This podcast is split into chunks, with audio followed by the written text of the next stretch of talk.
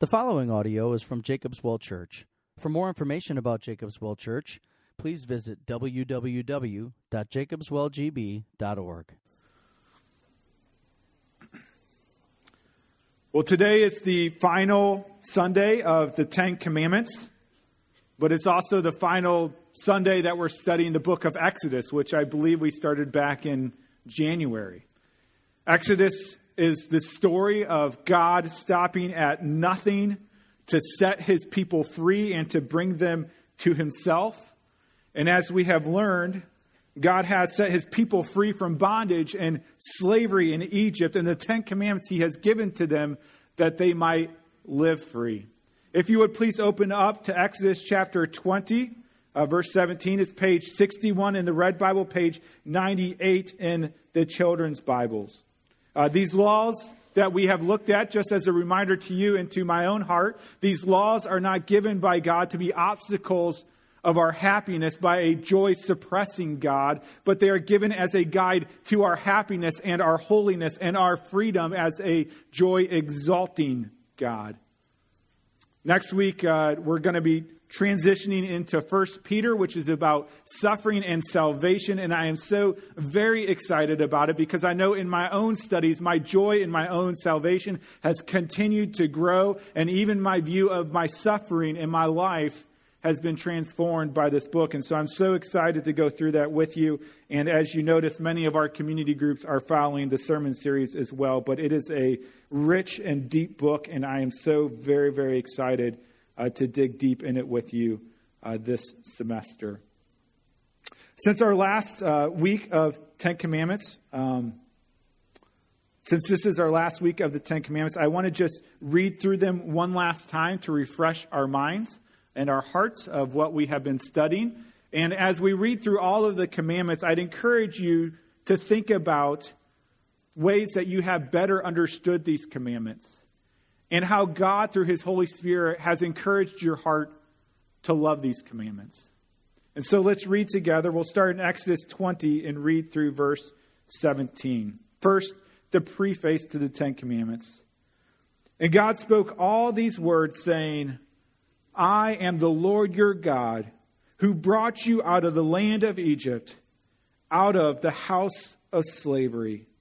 And now, the first four commandments, the vertical relationship with God commandments. Verse 3 You shall have no other gods before me. You shall not make for yourself a carved image or any likeness of anything that is in heaven above, or that is in the earth beneath, or that is in the water under the earth. You shall not bow down to them or serve them, for I, the Lord your God, am a jealous God visiting the iniquity of the fathers on the children to the third and the fourth generation of those who hate me, but showing steadfast love to thousands of those who love me and keep my commandments. You shall not take the name of the Lord your God in vain, for the Lord will not hold him guiltless who takes his name in vain. Remember the Sabbath day to keep it holy. Six days you should labor and do all your work. But the seventh day is a Sabbath to the Lord your God. On it you shall not do any work, you or your son or your daughter, your male servant or your female servant, or your livestock, or the sojourner who is within your gates. For in six days the Lord made heaven and earth, the sea and all that is in them, and rested on the seventh day. Therefore the Lord blessed the Sabbath day and made it holy. Now, the commandments focus on our horizontal relationships in this new covenant community. Verse 12 Honor your father and your mother, that your days may be long in the land that the Lord your God is giving you. You shall not murder. You shall not commit adultery. You shall not steal. You shall not bear false witness against your neighbor. And then today's focus the 10th commandment, verse 17. You shall not covet your neighbor's house.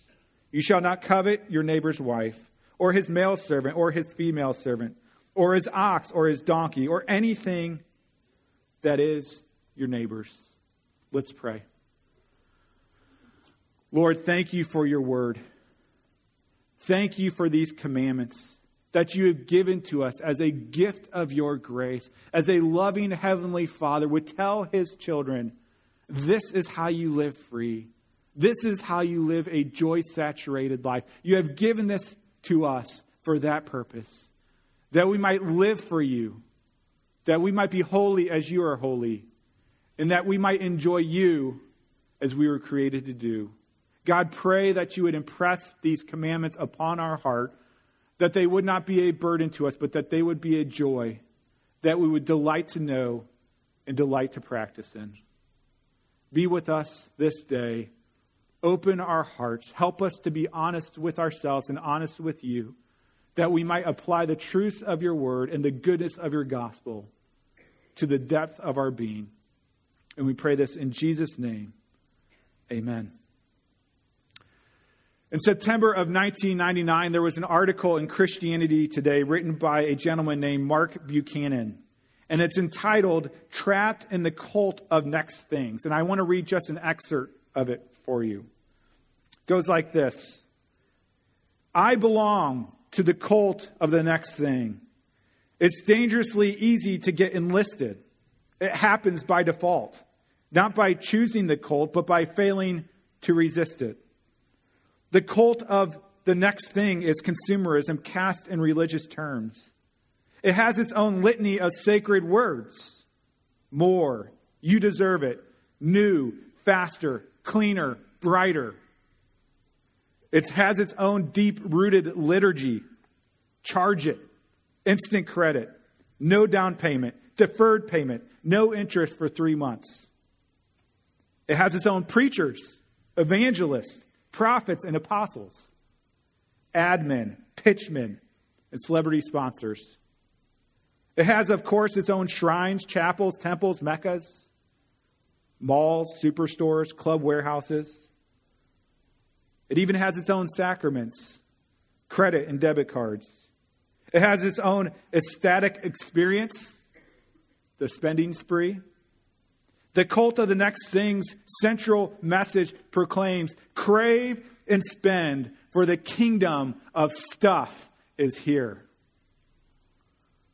You know, it is so hard to see sin in our own lives, and yet so easy to see it in the lives of others, isn't it?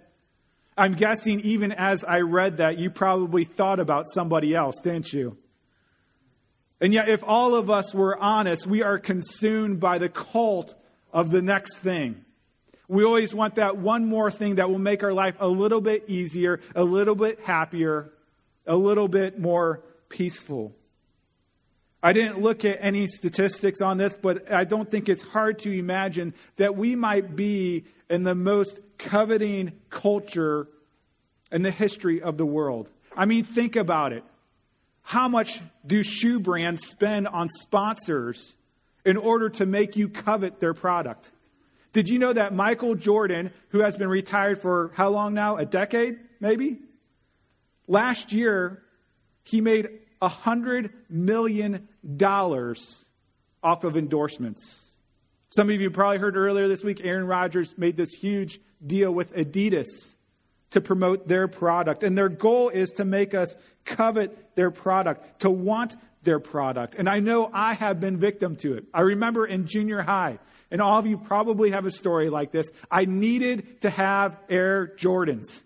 It was not a want, it was a need because if I did not have them, my social life would die. So I thought, right? Because we get bought in to this consumerism and that we covet the next thing. Sometimes we even covet the previous thing. I know when I was in elementary school, I wanted to be in junior high. When I was in junior high, I wanted to be in senior high. When I was in senior high, I wanted to be in college. When I was in college, I wanted to be in the real world. And then when I got in the real world, I wanted to go back to high school, right? Sometimes we want the next thing, sometimes we want the previous thing. Usually we just want something that we don't presently have. And so our hearts are prone to covet. Now, what does it mean to covet? Well, covet means to want or to crave something. It's a yearning or longing for something. To covet is to set your heart upon something. This is the definition I want to give to you. Covet is to fix your desire upon. Now, coveting is not always a bad thing, and we will explain that more as we go along. But corrupt coveting is an over desire for a good thing. You know, when we first chose to do this series on the Ten Commandments, the commandment I was most excited to preach on was this 10th commandment. And the reason why I was so excited to preach on the 10th commandment is because this 10th commandment is strategically placed by God in the Big Ten to undermine any superficial reading of the first nine commandments.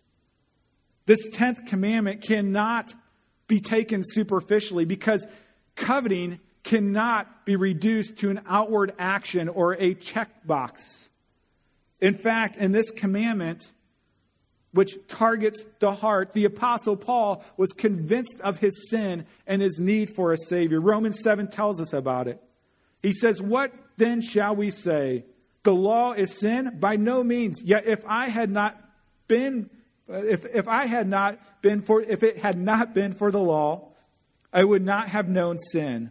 For I would not have known what it is to covet if the law had not said, You shall not covet. He could have picked any of the nine commandments. But he picked the last one because it's the only one that could not be taken externally, superficially. And he goes on to say, But sin, seizing an opportunity through the commandment, produced in me all kinds of covetousness. And then he goes on to talk about how the law is not bad, but we are bad. The law is good, it shows us our sin. But what he focuses on is this last commandment, the commandment of coveting. You see, Paul was a very religious man before his conversion. And like many religious people then and many religious people today, they look at the law from an external and superficial perspective. Have you murdered anyone? No, I haven't murdered anyone. Have you committed adultery? I haven't committed adultery. Have you stolen? Well, not really. And we take these externally and superficially so we can check the box and say, I'm good with God now. And yet, what this 10th commandment does, which I love, is that it makes you review the first nine commandments and say, Have I done this in my heart? For example, God says, You shall not murder. But if we murder, then we are coveting vengeance which belongs to the Lord.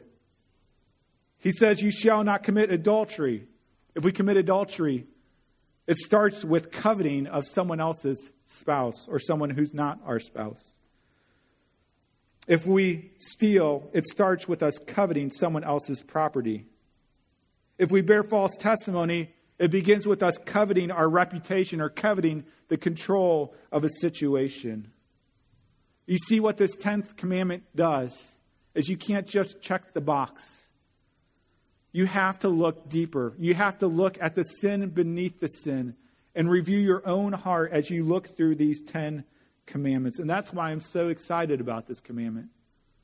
We have emphasized how it goes deeper, but today God is showing us in this 10th commandment how important it is. And so today, as we look at coveting, there are really two things I want to look at corrupt coveting, which is what we normally think of when we say coveting, but also correct coveting. When is coveting a good thing? So, first, let's start with corrupt coveting. Where in your heart do you ever say, if only? If only I had this, or if only I had that, or if only this situation was different, then everything would be happy. Then I would be content. Then I would be at peace. As we look at this 10th commandment, it doesn't give an exhaustive list of places our hearts look and long for, but it breaks it down into three major categories that I want to look, look to here. The first category is that we covet things. It starts out by saying, You shall not covet your neighbor's house. Now, this term house means household, and so it's more than just the physical structure that they live in with bedrooms and things of that sort. It includes that, but it's far more than that. It would include their property, what they own, all their possessions, things of that sort. And so maybe we would say in our hearts, if we were honest, we wouldn't say this out loud, but if we were honest, we would say, if only I had his house. If, if I didn't have to live in this dump. If things weren't so tight, so small, or so broken, if only I could have their house, whew, life would be better. Or maybe if only I had a snowblower so I don't have to shovel this huge driveway. Or a riding lawnmower so I don't have to cut this huge yard. Life would be so much better. Or only if I had their bank account, I'd be so much more generous. We covet things. We also covet relationships. He says, You shall not covet your neighbor's wife. This gets very personal, but have you ever thought in your heart, if only I had her as my wife? She is so much prettier. She is so much more fun. She's so much less dramatic. This goes the other way as well. Have you ever thought, if only I had him as my husband? He seems so much more mature, so much cooler, so much more loving, so much more understanding. Branch it out even farther than that to other relationships. If only my kids were like their kids, well behaved. Boy, that would make life better. Or what if I had grandparents like they have grandparents to come watch my kids so I can get a break? We covet so easily. The Lord says we shall not covet or desire or covet other people's things or relationships or even their status or power. Verse 17 continues. It says, You shall not covet your neighbor's male servant or his female servant or his ox or his donkey or anything that is your neighbor's. When it's talking about these things, these are things that not everybody has. Not everybody had servants. Some people had to be the servants. Now, everybody had all these oxes and donkeys and things of that sort. This is a person of great status and great position and great power. And he knows it's something that we are so tempted to covet. Maybe we don't covet servants because we don't have that in today's society, but maybe we say, if only I had a cleaning lady like that person did, then life would be better. If only I had a car or a tractor like that person, then my life would be satisfied. We covet status. Finally, you see, God puts in here this kind of catch all. If you covet anything, that's not yours, just in case the first few didn't convict you. Verse 17, you shall not covet anything that is your neighbor's. You know, this, this final part of the commandment makes this command much more inclusive of everything listen closely, of everything that God has ordained to give to somebody else and has ordained not to give to you. This includes everything that God, in His great wisdom and love and mercy, has decided to give to somebody else and decided not to give to you. This goes way beyond stuff. This could be a promotion at work. This could be the person who has the ability to not study and get straight A's. I've always said, I hate those people. This could be somebody who has the athletic prowess that you don't have. Whatever it is, we must not covet whatever God has given to other people and has chosen to not to give to us. I don't know if you've ever heard the joke. If you do, I'd like for you to say the answer. What do you call cheese that is not yours? Nacho cheese, right? Nacho cheese. Do you know what you call a wife or husband that's not yours? Nacho spouse. What do you call singing voice that's not yours? Nacho talent. That's me. What do you call a house that's not yours? Nacho residence. The list could go on and on and on. Here's the point it's okay to want good things. It's okay to say, boy, it would be, it would be nice to have a little bigger house. It'd be nice to have a more dependable car. But what God is making very explicit is that you shouldn't want what somebody else has. And you should be content with what God has given you. Now, personally, I don't often say, I want what they have. I would never say it out loud. That I know it's wrong, so I wouldn't say it. But there's a litmus test for me on how I know if I'm coveting what somebody else has. And this is the litmus test for me. When somebody else gets, it could be a new, a new car, for example, and they have this brand new, shiny, wonderful car, can I, in the depth of my heart, celebrate with them in that? Do I say, Thank God that He has given this to you? I'm so thankful and I'm so glad that you get to enjoy this great blessing? Or do I look at that car and say, I hate that they have this car. I should have this car. I work hard, but I'm driving around this piece of junk. I'll give you, I'll be honest with you. I, I don't struggle with cars so much except gas mileage. My wife will tell you I'm always like, I want better gas mileage. But here's where I struggle with coveting. I covet people that have weekends. People who have Saturday and Sunday off. People that can just go away to the lake house for the weekend and just go and be free and rejuvenate and recoil and relax. It, you know, it's so ironic because if you know where my office is, I sit right outside a manufacturing uh, space, and, and those people who do the welding and the drilling and all that stuff, they work four days a week. So they get three day weekends, right? It starts Thursday night, goes through Sunday night, and they get to relax and enjoy. And I look at them and I don't celebrate it. That should be me. Why don't I have that time off? You know, most people think pastors just work one day a week. The truth is, we just get one day a week off. And Sunday afternoon is usually pretty relaxing as well, but it's a busy job. Now, I don't want to say this to, to gain sympathy. That's not my point. My point is that I'm coveting what God has given to someone else and not thankful for what God has given to me because you know what? There are certain privileges of being a pastor that other people don't get. For example, I'm home every night with my family to eat dinner and to hang out with them. Many people have to travel a lot. If, if my kids have an event, I can rearrange my schedule and be there. Some of you don't have that option. And so every job has its pluses and minuses, right? Clearly. But what we do is we covet what we don't have instead of being, being thankful for what we do have. And then we become bitter and angry. And so we're not to covet what other people have. Now, this command goes much deeper than we think. It is much more offensive to God than we might first assume. So, this is something that I didn't um, realize before about the Ten Commandments until I started to study them. And that is that this command, thou shalt not covet, has a special link with the first commandment, which is, you shall have no other gods before me. If you have other gods before God, it's called idolatry. And there's a special link between this first commandment and the tenth commandment that serve as bookends to the Ten Commandments.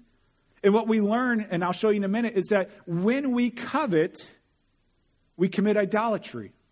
And when we commit idolatry, we covet. This is said very clearly in the New Testament by the Apostle Paul. Ephesians 5 5, you can see it behind me on the screen. I didn't add anything to this. This is just what it says.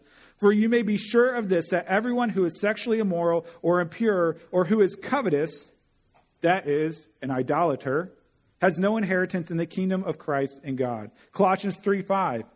Put to death, therefore, what is earthly in you sexual immorality, impurity, passion, evil desire, and covetousness, which is idolatry. Now, why is this? Why is covetousness equal to idolatry? Why does God tie the two together? Well, it's because when we covet something, we're making a good thing an ultimate thing. That thing that we covet, covet becomes the thing that we long for, that we fixate on. It becomes the, the, the center point of our passions and our desires, and they take the place of God Himself. It is a good desire to want something, but when you covet, it becomes an over desire, an ultimate desire, a controlling desire, an enslaving desire. When we corruptly covet, it is idolatry because we are looking to places other than God to be our Savior and to satisfy the longings of our souls. Now, when we covet, as I mentioned earlier, we usually think about corrupt coveting, right? But not all coveting is corrupt. I mean, notice in this commandment, it doesn't simply say, do not covet, right? Like it says, do not commit adultery. It doesn't simply say, do not covet. It says, do not covet X, Y, and Z, which belong to your neighbor and not to you. If all coveting was wrong, the command wouldn't need to go past the command, do not covet. But there is coveting in Scripture, which is good places where coveting is commended. there is correct coveting. And it's important for us to know this and for us to see what, how we should covet it because the remedy for corrupt coveting is correct coveting. The remedy for correct, co- co- sorry, corrupt, it's hard to say it. The remedy for corrupt coveting is not to stop coveting. As a matter of fact, you can't stop coveting. God made you to covet. It's not to covet, to stop coveting, it's to start coveting the right things. And so I want to look and see in Scripture what God calls us to covet, what He calls us, what He commends us to covet. He's given us a heart to covet something. What are those things that we should most covet? The first is this that we shall covet God's law. Psalm 19, we've gone back to this several times during the course of this series, but let me read it to you again. It says this The law of the Lord is perfect, reviving the soul. Is that how you think of the law? It revives our soul. The testimony of the Lord is sure, making wise the simple. The precepts of the Lord are right, rejoicing the heart. The commandment of the Lord is pure, enlightening the eyes. The fear of the Lord is clean, enduring forever. The rules of the Lord are true and righteous altogether. And then he says, more to be desired. The word used there for desired is the exact same word used for the word covet in the 10th commandment. More to be coveted are they than gold, even much fine gold. Sweeter also than honey in dripping of the honeycomb. When we started this series on the Ten Commandments, I told you I had two goals for this series, both for you and for me. One would be that we would better understand the law. But the second is that we would better cherish the law, that we would delight in the law, that we would rejoice in God's law that we would love it as a gift from God to restrain a wicked world. Love it as a gift from God to instruct us on how we might live free, how we might live human, how we might live in light of His love. Love it as a gift from God as it reveals our self destructive sin and leads us in paths of life, paths of righteousness, and paths that lead to Jesus. Thou shalt covet God's law. Secondly, you shall covet your spouse. Songs of Solomon, chapter 2. The wife says of her husband, As an apple tree among the trees of the forest, so is my beloved among the young men, with great delight. Again, the word delight is the word covet. With great covetousness, I sat in his shadow, and its fruit was sweet to my taste. You shall not covet your neighbor's spouse, but you shall covet your spouse. This means it's a decision. You know, so many times we think, I can't control where my heart goes. Through the Holy Spirit, you have a decision to covet your spouse, to cherish your spouse, to delight in your spouse, to set your affections upon your spouse and not upon another. You are to long for them, to cherish them, to delight in them, and to rejoice in them. Thirdly and finally, you shall covet the gospel. I need to take a little bit of a tangent here. How many of you have heard of the Septuagint or know what it is? Okay, a handful. You're better than me. I didn't know it until I was in seminary. The Old Testament was written in Hebrew, okay? And the New Testament was written in Koine Greek. And so, what we around 300 BC, there was some, a document created, and it was called the Septuagint. And what the Septuagint is, the Septuagint is a Koine Greek translation of the Hebrew Old Testament.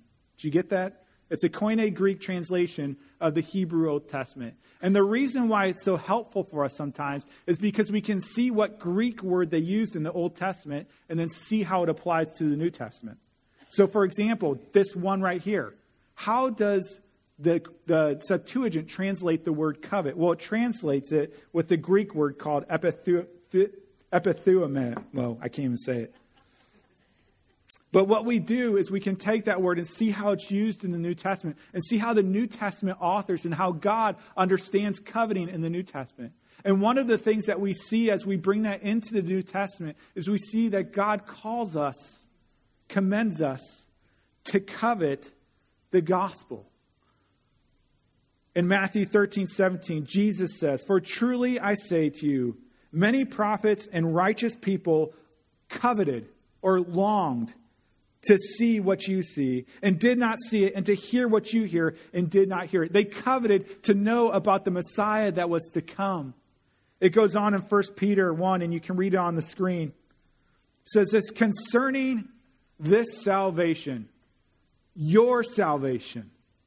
The prophets who prophesied about the grace that was to be yours searched and inquired carefully, inquiring what persons or time grace that was to be yours search I'm sorry, person or time the spirit of Christ in them was indicating when he predicted the suffering of Christ and the subsequent glories. Verse 12. It was revealed to them that they were serving not themselves but you and the things that have now been announced to you through those who preach the good news, which is the gospel, to you by the Holy Spirit sent from heaven. And then here's the part that blows my mind things into which angels covet to look or long to look. This is why I'm so excited to dig into 1 Peter. Because it tells us how great our salvation is. It reminds us of how great our salvation is. Do you know how great your salvation is? How great the gospel is? It is so great that the Old Testament prophets searched diligently to understand it and to discover it, that they might know the glories of the gospel. It's so beautiful and wonderful that angels in heaven long to study it and understand it. They covet to know your salvation. You see, angels like us can intellectually understand the gospel. It's not that hard intellectually to understand. A child could understand it. But conceptually, the gospel is unbelievable. It is so great, so deep, so amazing that we can dwell on it that we can set our hearts and our affections upon it for all eternity and never be disappointed. The gospel is unbelievable. How can it be? How can it be that a holy, righteous, glorious God, awesome in power, awesome in might, not only puts up with sinful, covetous, idolatrous people, like you and me. But as Daniel 10 tells us, that God covets his people. The God who created the universe and sustains it every second of every day. The God of whom angels cry out day and night, Holy, holy, holy. That God, that amazing and perfect God of the entire universe, covets you. Unbelievable. No wonder angels long to look. How could it possibly be? But it is. God has set his affection upon you. God yearns for you. God has fixed his desire and heart upon you. And it would be completely unbelievable, except the cross tells us that it's true. The cross tells us that a holy, righteous God delights in you, that he has sent his only Son, Jesus Christ, to die on your behalf and die in my behalf because he covets us, he yearns for us, he longs for us, and he has come to reclaim us. This is the good news of the gospel, which prophets long to look and which angels perpetually study, and we should too. C.S. Lewis, in talking about desires, which is part of the definition of coveting, says this. He goes, It would seem that our Lord finds our desires not too strong, but too weak. We are half hearted creatures, fooling around with drink and sex and ambition with, when infinite joy is offered us. Like an ignorant child who wants to go on making mud pies in a slum because he cannot imagine what is meant by the offer of a holiday at the sea. We are far too easily pleased. Your problem is not that you covet. Your problem and my problem is what we covet. And our desires are not too big, our desires are too small. The solution to corrupt coveting isn't to covet less, but it's to covet more, to covet the graver, greater things that God has given to us. Thou shalt covet the gospel in thy salvation. Thou shalt covet the God who covets you. Let me end with this story. Years ago, Russell Conwell told of an ancient Persian named Ali Hafid, who owned a very large farm and had orchards and grain fields and gardens and was a wealthy and very honestly content man. One day, a man from the east came and told this farmer about diamonds and diamond mines and how much could be made if he owned a diamond mine. And so Ali Hafid went to bed that night a covetous man, a discontent man. And he went on to sell all of his possessions and to go looking to purchase a diamond mine. He craved the mine of diamonds and it overtook him. He traveled the world over, finally becoming so poor, so broken, and so defeated that he took his own life. One day, the man who purchased Ali Hafid's farm led his camel into the garden to drink. And as his camel put its nose into the brook, the man saw a flash of light from the sand of the stream. He pulled out a stone that reflected all the hues of the rainbow. The man had discovered the diamond mine of Golconda, one of the most significant and productive mines in human history. Had Ali Hafid remained at his home and dug in his own garden instead of being discontent and covetousness, he would have had riches untold. Here's the point if you are a Christian, if you have been born again, if you have been redeemed by the blood of Jesus Christ, if you are the beloved and coveted child of God, you shall not tr- covet the small treasures that you don't have, but you shall covet the great treasure that you do have. For in Christ, all the riches of heaven are yours covet and dig into God's word. He has given it to you as a gift. Cove, covet and dig into God's people, which He has given to you by His grace. Covet and dig into the gospel because it is greater than any treasure this world has to offer. As we end this series on Exodus and this series on Ten Commandments, I realize that many words are spoken. Many times I go on and on and on, and maybe you're thinking that today. That's okay.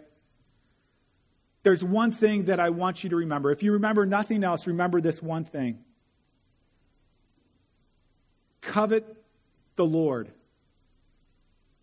because the Lord covets you. Let's pray. Lord, what a great gospel. One that we so easily grow disinterested in. Forgive us, God, for our apathetic, distant hearts. Remind us of the joy of our salvation. Let us delight not in the treasures of this world, but in the treasures of heaven. Let us covet the greater things, the heavenly things, the more glorious things. Let us covet you, God, and may it drive out all wicked covetousness of our hearts. Help us to this end, we pray, through your Holy Spirit. In Jesus' name, amen.